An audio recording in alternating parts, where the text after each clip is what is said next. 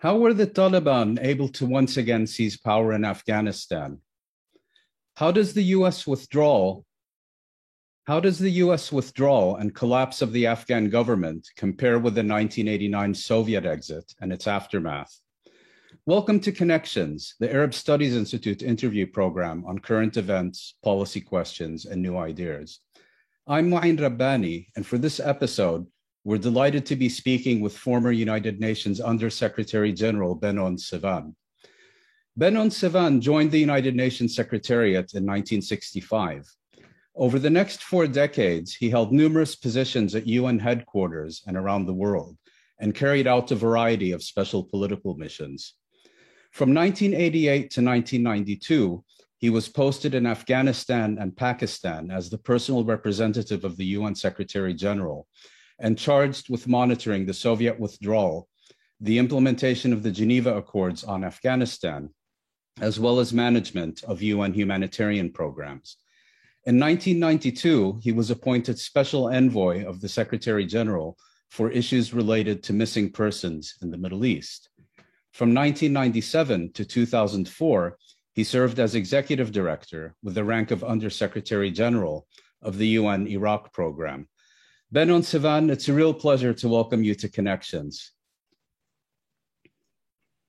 Well, Mouin, you don't mind if I call you with my with you? By all means, please do. Okay. I, would like to start by asking you to describe your involvement with Afghanistan during the late 1980s and 1990s, and to give a sense of what it was like to personally experience the momentous events of that period. Well, I'm grateful for the opportunity to talk with you, and I'm sure you, as many as other people, are following the ongoing tragic developments in Afghanistan now. My heart really breaks down because after working with Afghans so closely, almost day and night, I came to identify myself with Afghans and the suffering which they've been going through. It's true, Afghanistan has been called as graveyard of empires. Yes, definitely. From the time of Alexander the Great, at the same time, however, while people talk about non-Afghans being killed, people they don't talk about the millions of Afghans in the graveyards or with no graves at all in Afghanistan today. This is the tragedy. Afghanistan, unfortunately, has been used as the playing ground of foreign powers pursuing their interests through proxy wars carried out in Afghanistan using the Afghan people, often as mercenaries against their enemies. My involvement in Afghanistan began in April 1988 with the signing of the Geneva Accords between the representatives of governments of Pakistan and Afghanistan, which signed three bilateral agreements intended to end the war in Afghanistan. With an additional Declaration on International Guarantees, which was signed by the United States and the Soviet Union as states guarantors. The ones who signed on behalf of uh, the United States and the Soviet Union were, of course, George Shultz, the, the Secretary of State, and Soviet Foreign Minister Edward Shevardnadze. Unfortunately, and these documents collectively have been hailed as the key to Soviet withdrawal from Afghanistan. And in all fairness to the Soviets, within the nine months allocated for their departure, they fully complied with the dates, starting their evacuation May 15, 1988, ending 15 February 1989. That was when the final uh, Soviet troops uh, withdrew across the border. Yeah. And I still remember very well having lunch with the then Soviet ambassador, Ambassador Yuli Vorontsov. I was having in lunch Kabul. in Kabul at the Soviet embassy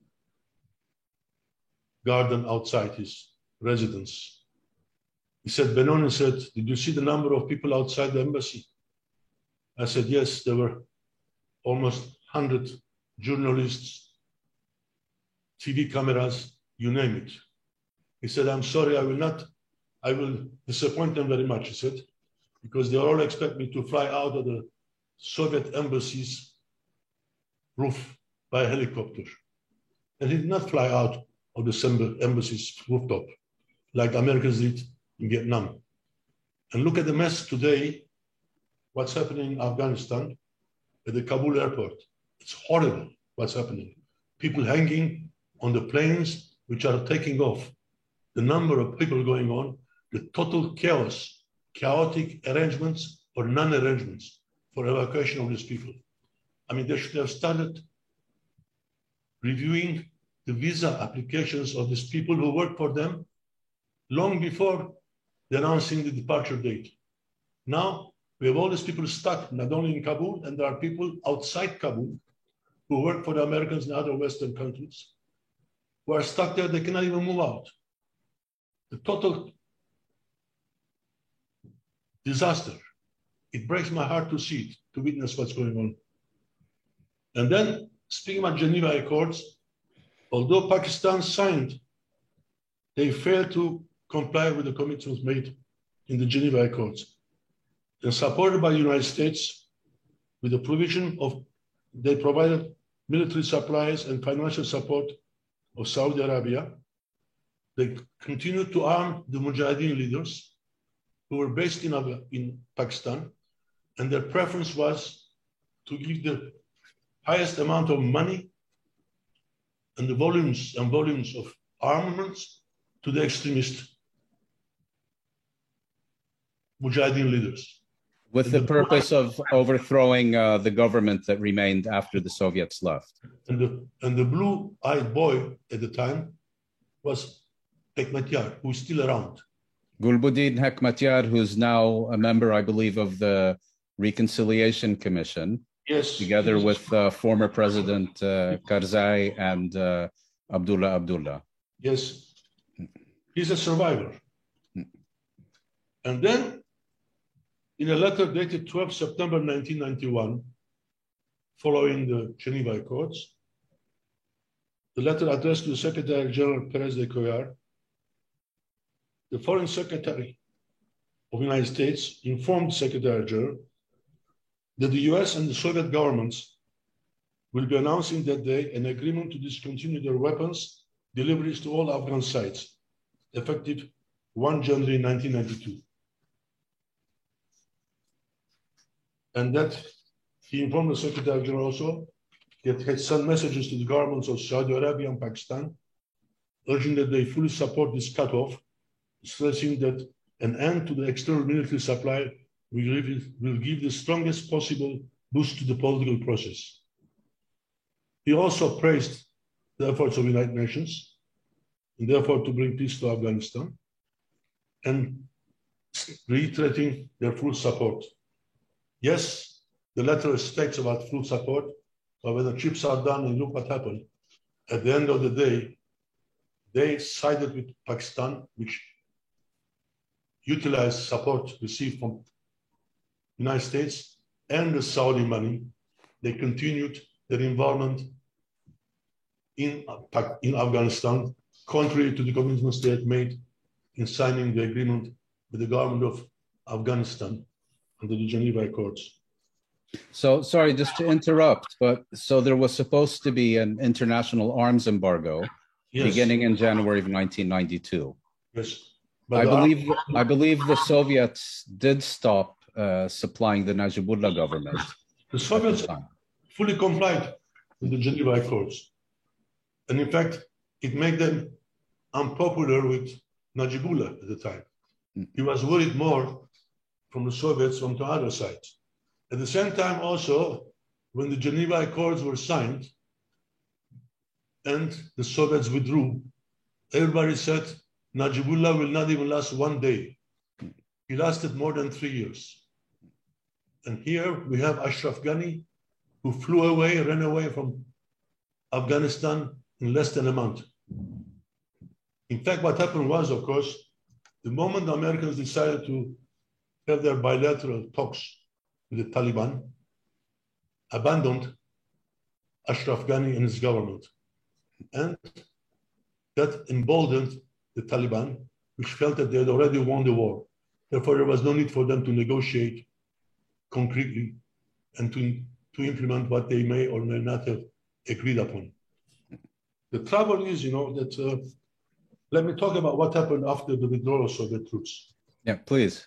Briefly. I like to say one thing. As I always said, in fact, one of my first cables I sent to Secretary General from Afghanistan was to say, I see the light, but not the tunnel. And the tunnel must be dug by the Afghans themselves. We can only help them, provide them the, the material supplies for them to dig the tunnel. But unless the tunnel is dug by the Afghans themselves, there's no way we can achieve the ob objective of reaching peace or the light at the end of the tunnel. I always looked at my role and that of the UN, the role of the yeast in making bread. When the bread is cooked and baked, people eat the bread, they admire the taste of the bread or the texture of the bread. They praise the, they praise the baker, but nobody talks about the yeast. And that's the way I want to, our role at the UN, of the UN to be in Afghanistan. And that's the way I worked in Afghanistan. Afghans had to, to bake the bread because unless they were the bakers, there was no way peace could be achieved in Afghanistan. And I think at that time you did mediate um, in 1992 an agreement between the Najibullah government and um, some of the Mujahideen factions. I worked days and nights, thousands of hours, flying between Kabul and Peshawar, Islamabad, Saudi Arabia, Moscow, Washington, meeting with Afghan leaders, meeting with the government representatives of Afghanistan, meeting the commanders, individuals, meeting the king, the ex-king, Zahir Shah in, in Rome. Rome. Try to encourage them to sit down and talk together, to come to peace. I was just assisting, facilitating the talks, because unfortunately, a number of them, they refused to talk to each other. So that's why I had to carry on this proxy talks, non-stop. And towards the end, we came with an agreement, It was an Afghan agreement. All sides had agreed and all sides agreed, and they were supported by, at least that's what they told me, Pakistan, United States, Moscow, Saudi Arabia, Iran, and everybody said they were in agreement. The agreement was we will have an interim government to which government in, Afga in Afghanistan would transfer power. And we had asked for the, all the Mujahideen groups to submit the list of names as candidates to become members of the interim government. I received hundreds of names from all the groups, which I shared with all the other groups. Again, it was for the Afghans themselves to decide who will be the members of this group of interim government. I never forget, it was mid-April. Nawaz Sharif, the then prime minister, invited all the Mujahideen leaders to his residence. In Pakistan in Pakistan to his residence, Islamabad. And we told them, look, we have all these names, we have them available to you. Sit down now, decide the members of the interim government, which will take over power from Kabul. And the moment you decide, I will fly them to Kabul the same day. So we left them alone. We went back to the reception room of Nawaz Sharif. I told him, Mr. Prime Minister, I have my doubts these people will ever agree. Waited one hour, two hours, three hours, four hours. Then we went back to them. Again, there was no agreement. And then suddenly Hamid Karzai, who was then assistant to Mojaddedi, he said, how about Mujahideen members in the interim government? He asked me. I said, I don't think there'll be a problem because I discussed this option with Najibullah. He said, he has no problem. I said, okay, go ahead. From the interim government, let us know the members, and we'll fly them tonight, today to Kabul. So we left them alone again. And we went back to the reception room of Nawaz Sharif. And I said, they will never agree, these people. one hour, two hours, it was eight o'clock, nine o'clock, 10 o'clock at night. In the meantime, I was getting messages from my colleagues in Kabul saying, where are you? What's happening? Because Najibullah wants to, to start going to the airport. Because, sorry, part of the agreement was that um, Najibullah, who was then president of Afghanistan, would resign and go into exile. Yes, I will come back to Najibullah. And then, in all fairness, and I admire Najibullah, who was prepared to make the ultimate sacrifice. He was prepared to resign in favor of peace of Afghanistan and for his people. He doesn't want to be the person to be accused of the failure of a peace agreement to bring peace to Afghanistan. Because at the time, like now, they were talking, Taliban were talking about Ashraf Ghani to resign. They were saying that unless Najibullah leaves, there can be no peace. Therefore, Najibullah decided, after discussing with all his colleagues and so-called friends in his government and supporters in the field, and they all, they all agreed that he will resign.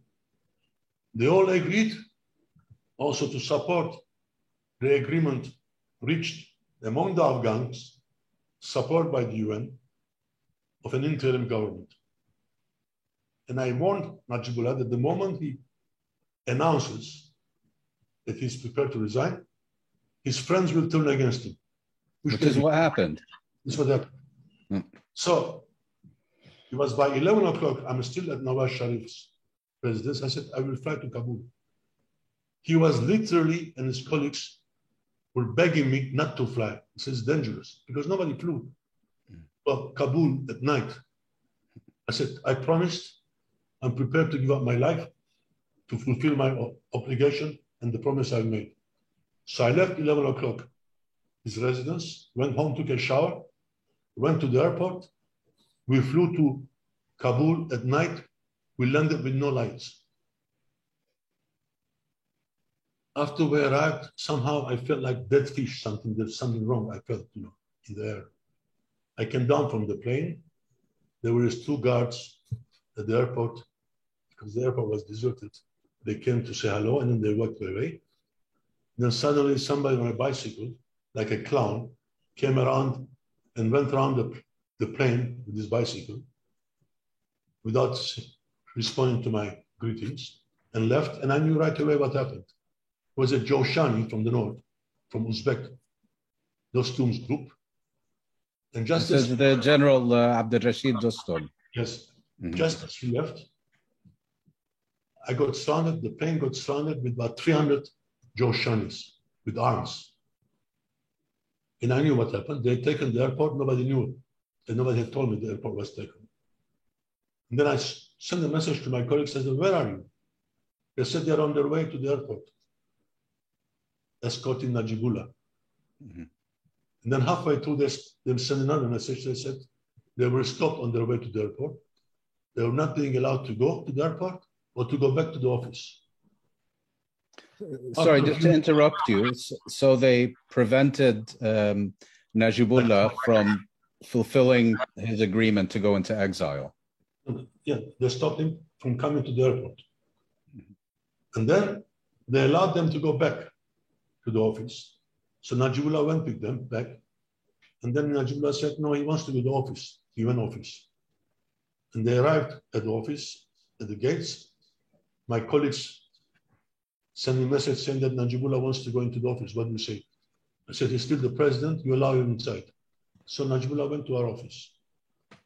And then he sent me a message that he's sending his uh, chief of security to help me negotiate to get out of the situation that I was forced into. His security chief never showed up. The next morning was announced that he was he had committed suicide. No, he was killed.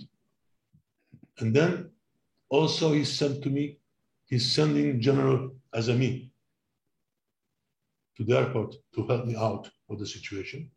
Azimi showed up at the airport, and I could feel he had betrayed Najibullah already. Finally, it was agreed that the plane can go back to Islamabad because I told him I'm staying in Kabul.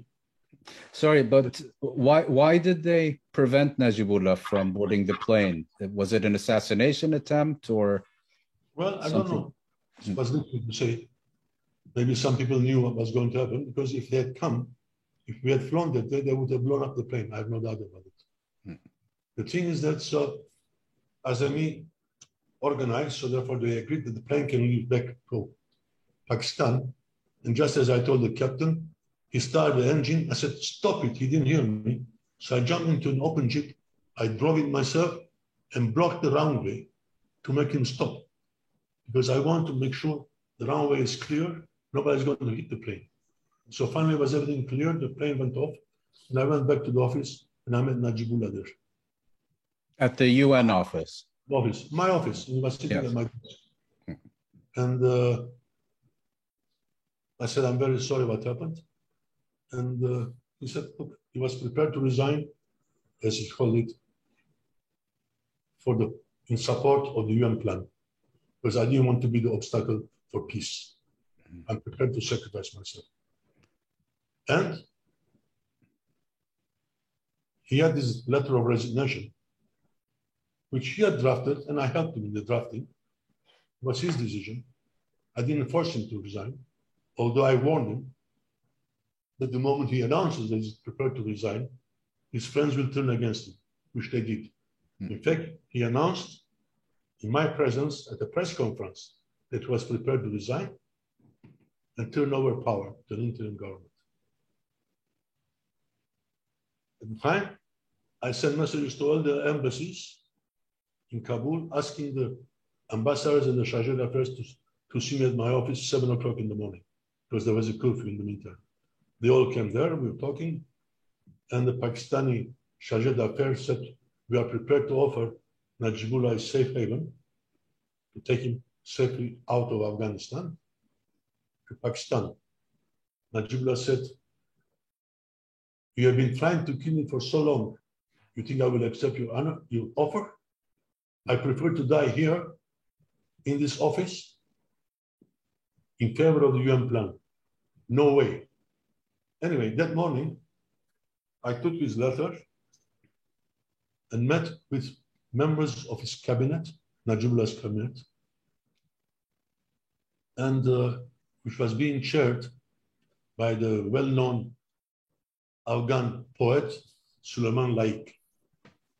Present was also the then foreign minister, Mr. Wakil, who was one of the first ones to betray Najibullah. So Mr. Suleiman Laik tells me, Mr. Sevan, you hand over this crook. He referred to Najibullah as crook. And we decide whether he goes or he stays here.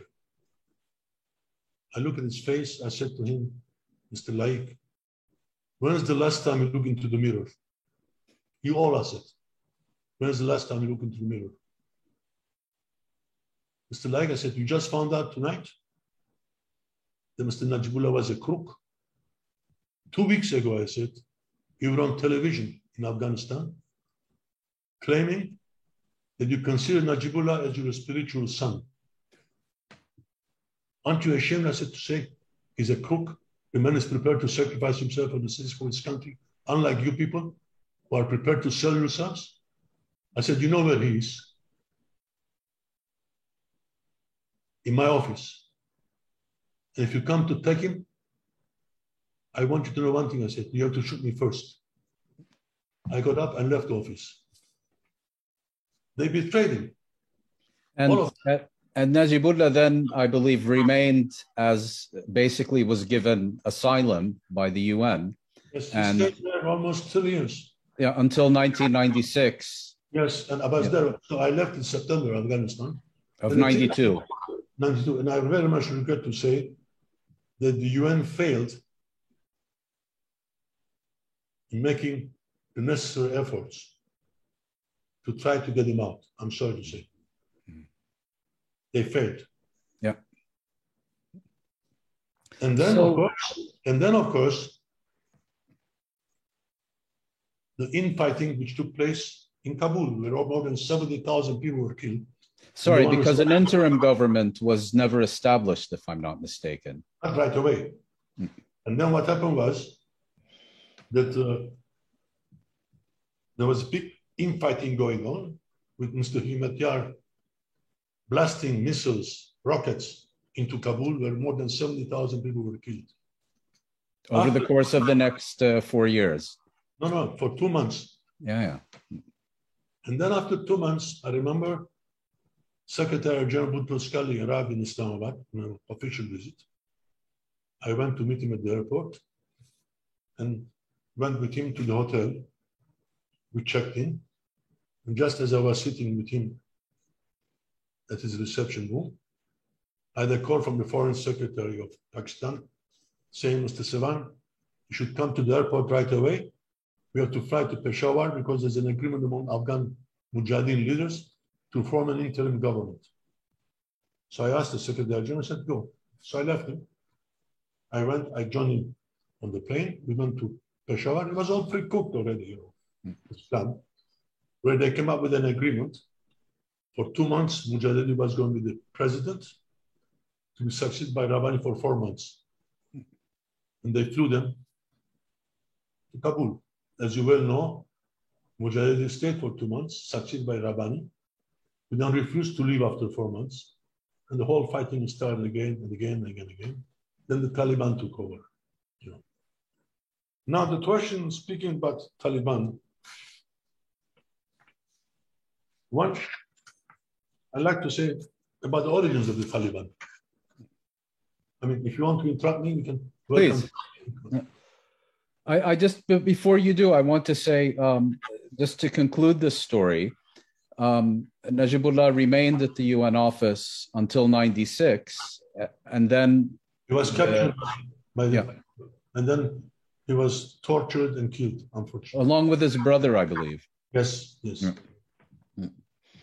So, um, you know, on if if we now let's say fast forward um, uh, for a few decades, um, today you're following developments in Afghanistan from both a physical and professional distance.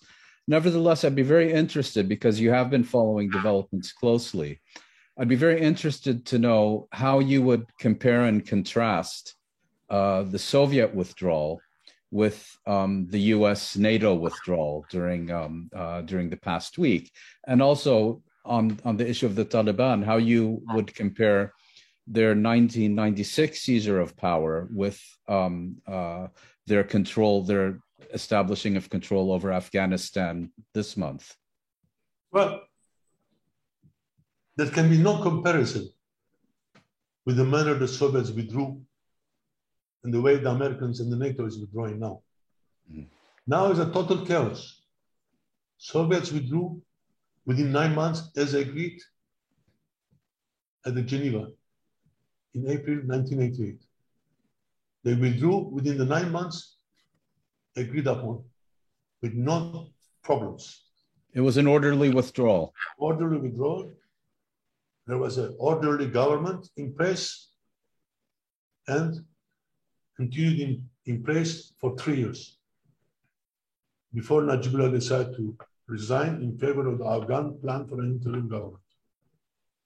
At the same time, in the meantime, Pakistan support financially from Saudi Arabia and the Americans because Pakistanis were very good in exploiting the Americans. And they make fortune out of it. And the ISI, The Pakistani uh, intelligence service.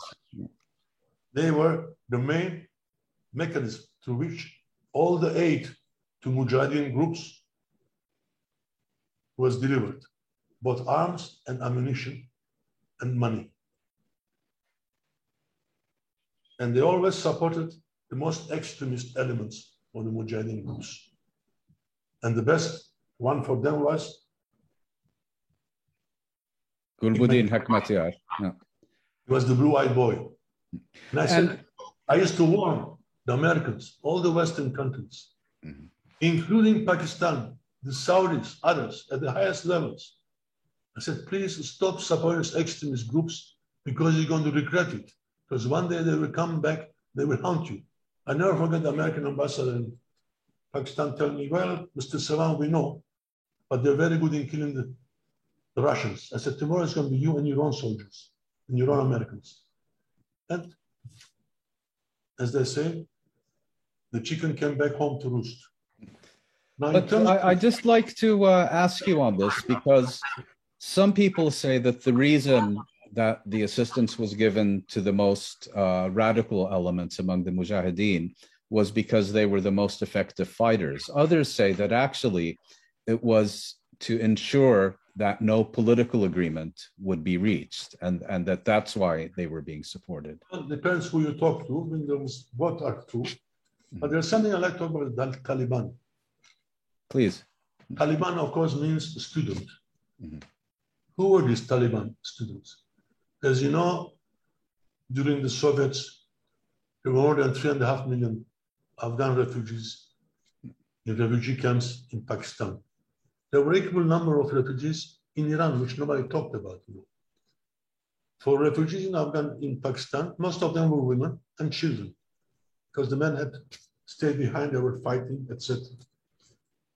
And with the financial support of Saudis, they established these madrasas, the religious schools, where all these children were going there, getting their religious education, and in fact, brainwashed with Saudi Wahhabis.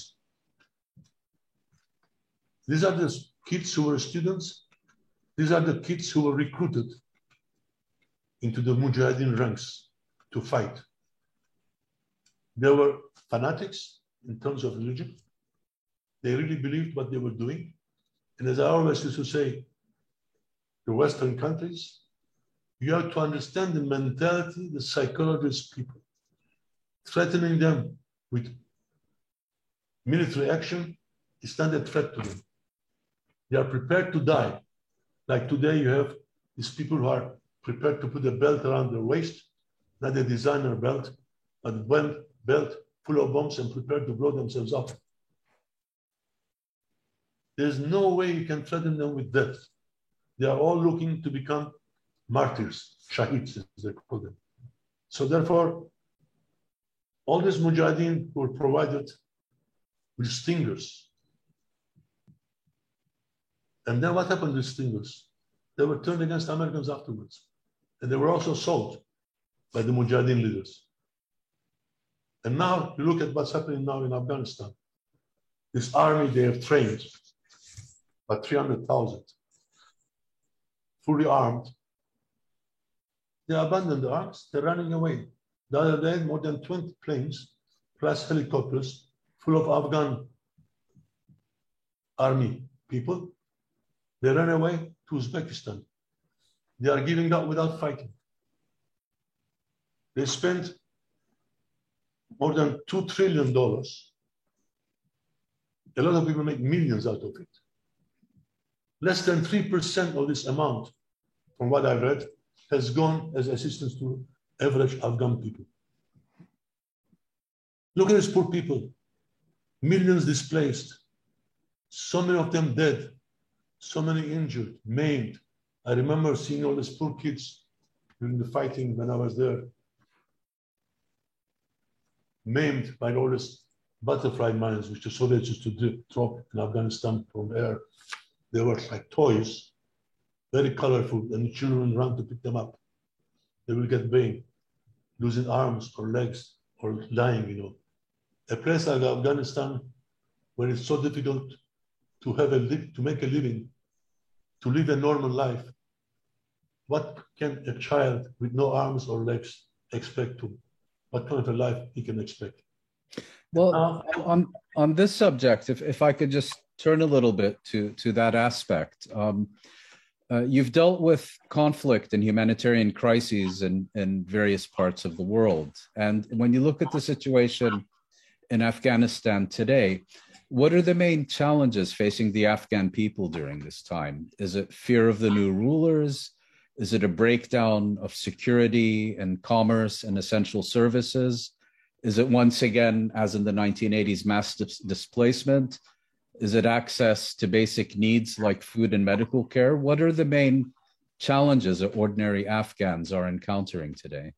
Overall, the average Afghan, not the whole of Afghans, they feel in a desperate situation. They don't know what to do. They cannot leave the country if they want to. They don't know what this could come. In terms of what Taliban may do or may not do, nobody knows. But there is one thing I like to say. Please. As they say, the cheetah doesn't change its spots. And all this public relations now, ongoing public relations by Taliban, that they've given amnesty, they will not kill people, women are free, etc., etc., remains to be seen in real action. Personally speaking, I have my doubts. You cannot change overnight. And also the question is, those who are speaking now on behalf of Taliban, and they were talking in Doha before, mm. how much control they have with the Taliban in the field or Taliban commanders? Are they able to bring discipline? I don't know. It remains to be seen. And until then, the situation is in a turmoil. And all these people are really worried what will happen. And let's be frank about one thing, speaking about Taliban. One of them who was released from prison in Pakistan at the behest of the United States three, three years ago, and also Abdul Ghani when he visited Pakistan, is Abdul Ghani Baradar, who was, Baradar. One, who was one of the co-founders of Taliban. Let's be frank about it. And uh, now he has landed in Kandahar with a huge welcome of supporters. And then there is talks that he may become the leader of the Taliban rule in Afghanistan. And let's be frank about it. All these people now who have been called terrorists in the Western world, they all worked for them before. Who were these people? Terrorist groups. And let's be frank about it.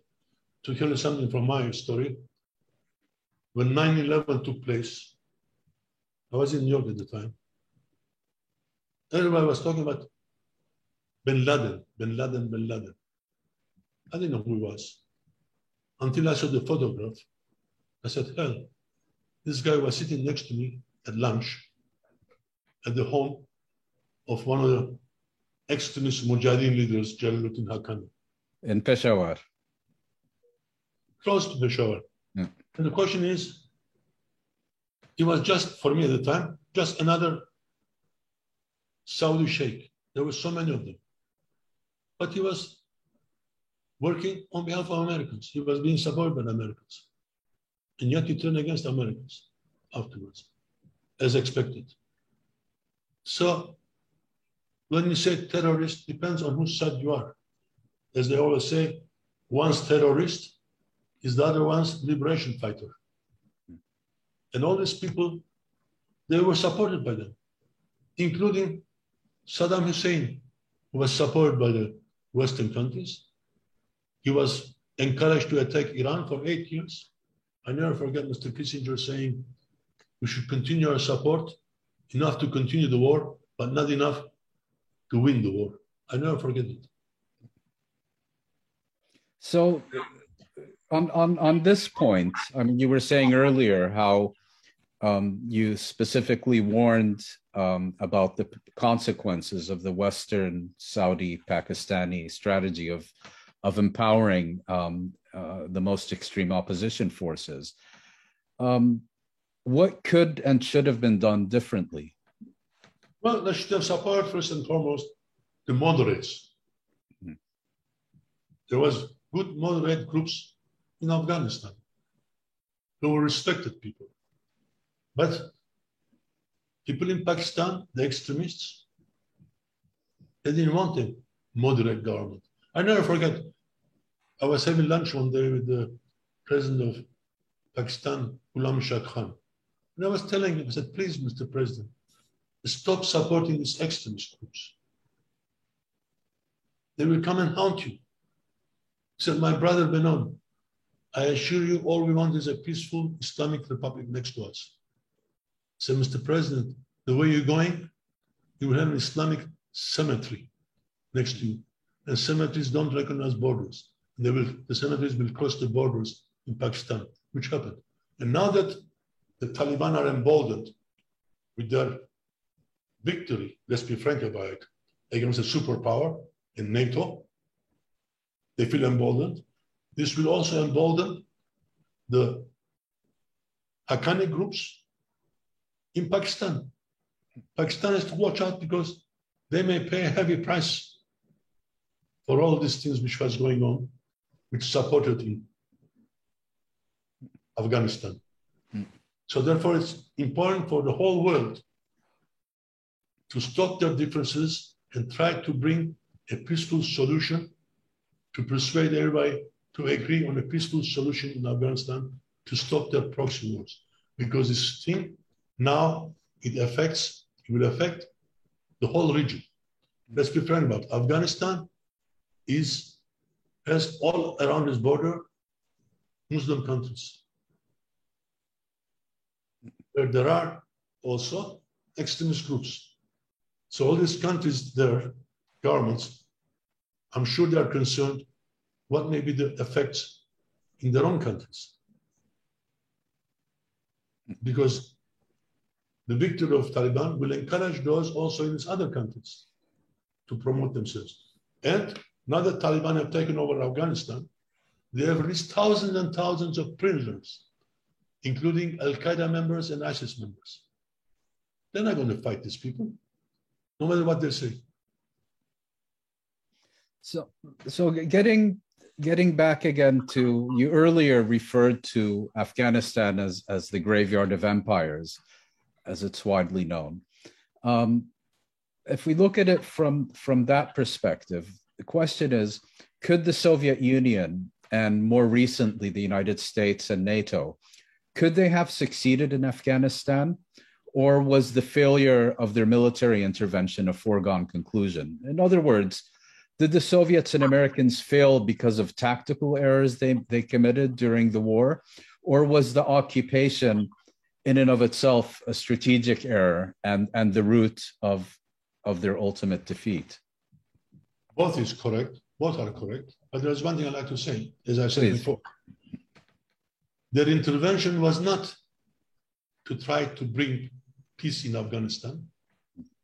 They used Afghanistan as the terrain from where they carried out their proxy wars against each other. Well, I was going to say the other the other thing Afghanistan is known for, of course, is as as the the location of, of what's called the Great Game in Central Asia. It was, and you know, when the Soviets were there, of course, hmm. the Americans wanted basically they were trying to make the Soviets pay for what they believed Soviets did to Americans in Vietnam. Let's be frank about it. And they told me, we want them to suffer for what they did in Vietnam. They were so happy. There were some Vietnam veterans also there with the Americans. They were so happy every time a soldier, Soviet soldier back then. Soviets, they lost a lot of money, thousands of people the, of armed forces. Mm. And as I said, they did not go there to bring peace to Afghanistan. They went there to fight their war against Americans, and Americans fought against them. And the Afghan people, what's the name? Paid the price. And I always used to tell these people, remember one thing I said, you can rent them, you cannot buy them. Mm. Whoever pays most, they will fight on their behalf. Therefore, Afghans were used as mercenaries in their fights against their own enemies foreign powers. So therefore, they didn't really care for Afghanistan, basically.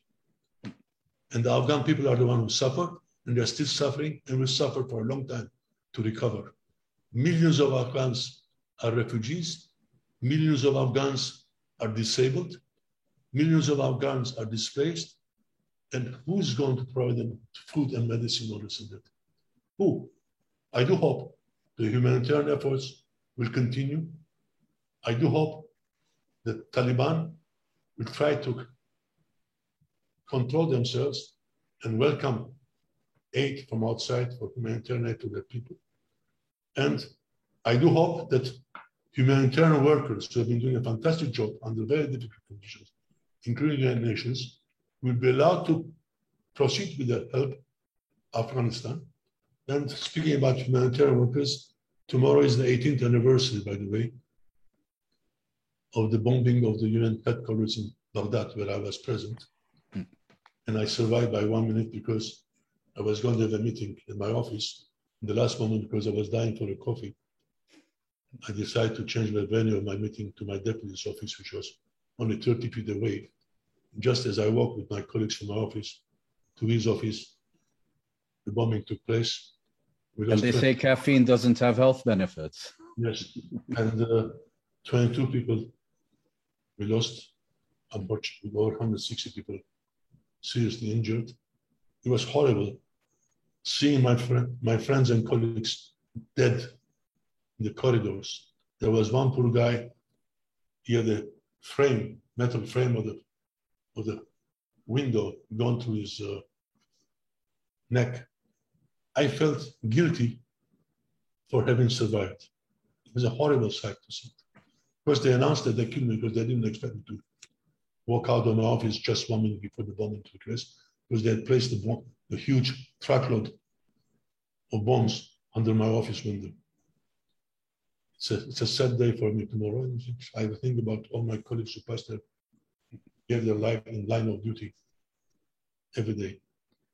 And I do hope nothing happens similar to what happened in Baghdad, in Kabul, and elsewhere in Afghanistan, that all this humanitarian assistance program will continue, and the staff working both international and local will continue because while there may be a few hundred international staff in Kabul for the UN, there are more than 18,000 local staff working in Kabul elsewhere in Afghanistan to help the Afghan people. And I hope they will be allowed, they will be provided the protection needed and the security needed for them to continue their fantastic work, which Afghans needed desperately.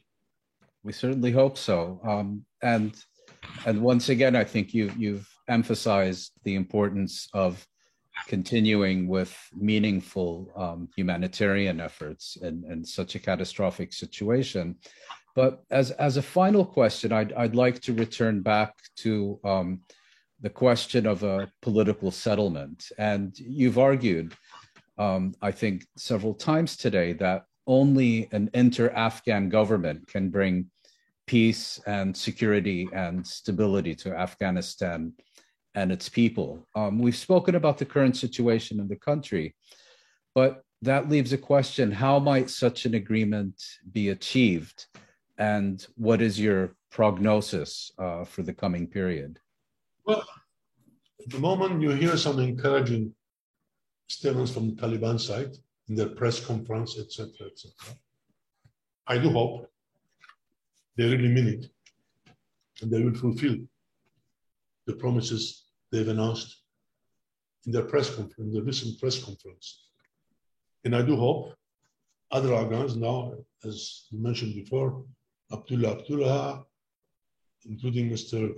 Hekmatyar and former President Hamid Karzai are discussing the formation of an inclusive interim government in Afghanistan. And I do hope and I wish them all the success because unless they come to an agreement for a peaceful solution of their differences, unless the government is all inclusive, including women, for Taliban to demonstrate that they really mean what they said, the women are free, there's no other hope. If they go back to what they did before, God help Afghanistan. At the same time, I do hope that the neighboring countries and the outside world, the Americans, the Russians, and all the other neighboring countries and the Western countries, will encourage them to come to an agreement, but not to try to interfere in the discussions being held among the Afghans. It will not work out.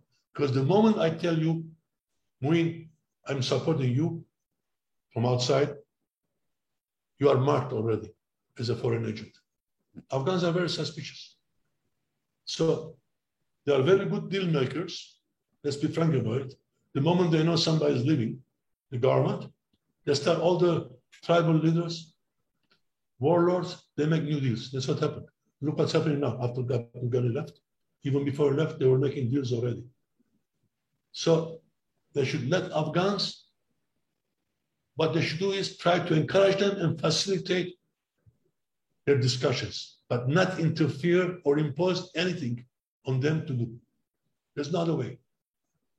And I do hope all the governments concerned outside, they coordinate together their recognition of the government in Kabul and not try to take advantage over the other one by rushing to quick recognition of the current situation. And on Sevan, on that uh, potentially hopeful note, I'd really like to thank you for taking the time to share your experiences and insights with uh, Connections. Thanks no, once again. You don't realize, Mouin, the number of times I cry when I see it on the news, what's going on. To see this suffering, I suffer with them. They deserve better, these poor people. They deserve better. They're wonderful people, but they have been used and used and used by foreign powers. I'm sorry to say. And hopefully, um, that's something uh, that that could be coming uh, to an end in the coming period. Yeah, as I said. Thank you once again. Thank you for giving me the opportunity to express myself. Thank you. By suffering out of my chest. Thank you. Thank you. Bye bye.